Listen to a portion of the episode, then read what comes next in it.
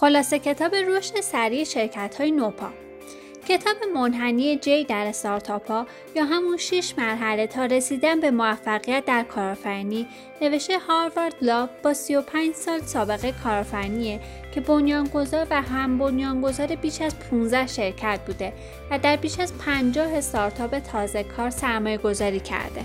ایده اصلی این کتاب اینه که روی جایی از مسیر که هستی تمرکز کن. این کتاب مسیر شروع استارتاپ از مرحله الهام ایده تا فروش یا وارد بورس شدن اونو به نمایش می‌ذاره. ایده عمده کتاب اینه که شناخت این شیش مرحله و تشخیص جایگاه خودتون تو مسیر می‌تونه به تمرکز شما و انجام کار درست کمک کنه. برای مثال نگران مدل درآمدی خودتون نباشید. اونم وقتی که هنوز مطمئن نشدید محصولتون کشش لازم داره و همینطور گرفتار استراتژی های مقیاس پذیری نشید تا زمانی که میخ مدل کسب و کارتون رو محکم نکوبیدید اولین فاز از فازهای چارگانه منحنی جی اولین فاز عبارت است از خلق کردن. همون جایی که همه مواد اصلی تشکیل دهنده رو کنار هم دارید. یه ایده خوب یه تیم قوی با مهارت های مکمل تا همدیگر تو شرایط سخت حمایت کنند و پول.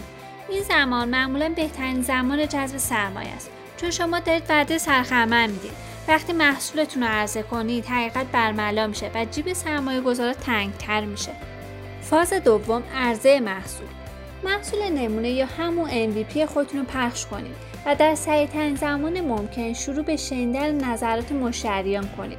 چون اونا یه بررسی واقعی در اختیارتون می‌ذارن و مسیر درست رو نشونتون میدن.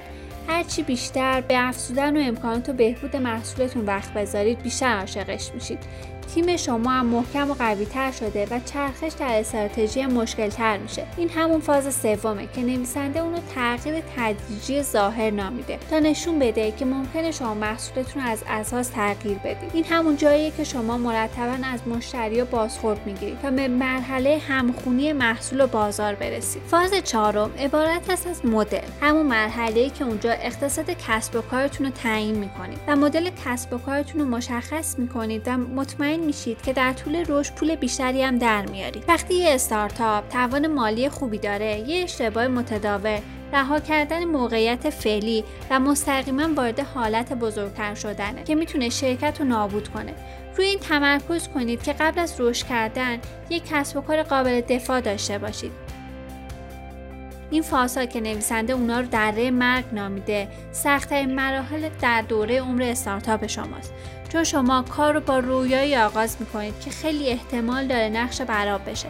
ولی شما باید برای اون آمادگی داشته باشید و استقامت به خرج بدید. اما این مسائل در عمل چطور به کار میاد؟ نویسنده مثال جالبی از یک کارآفرینی می‌زنه که خیلی زود به فکر جهانی شدن شرکتش میفته اعطای نمایندگی فروش خدمات و محصولات جدید و همه کارهای ممکن. اما این طاقت فرسا بود. اون در فاز پنجم بود. گسترش کسب و کار در حالی که واقعا به همخونی بازار محصول کمون فاز سه رسیده بود می‌تونست بدون احساس له شدن زیر بار وظایف و از کوره در رفتن کارش رو انجام بده بنابراین شما باید اول میخ محصول و سپس مدل کسب و کار رو محکم بکوبید و در آخر کار رو بزرگ کنید.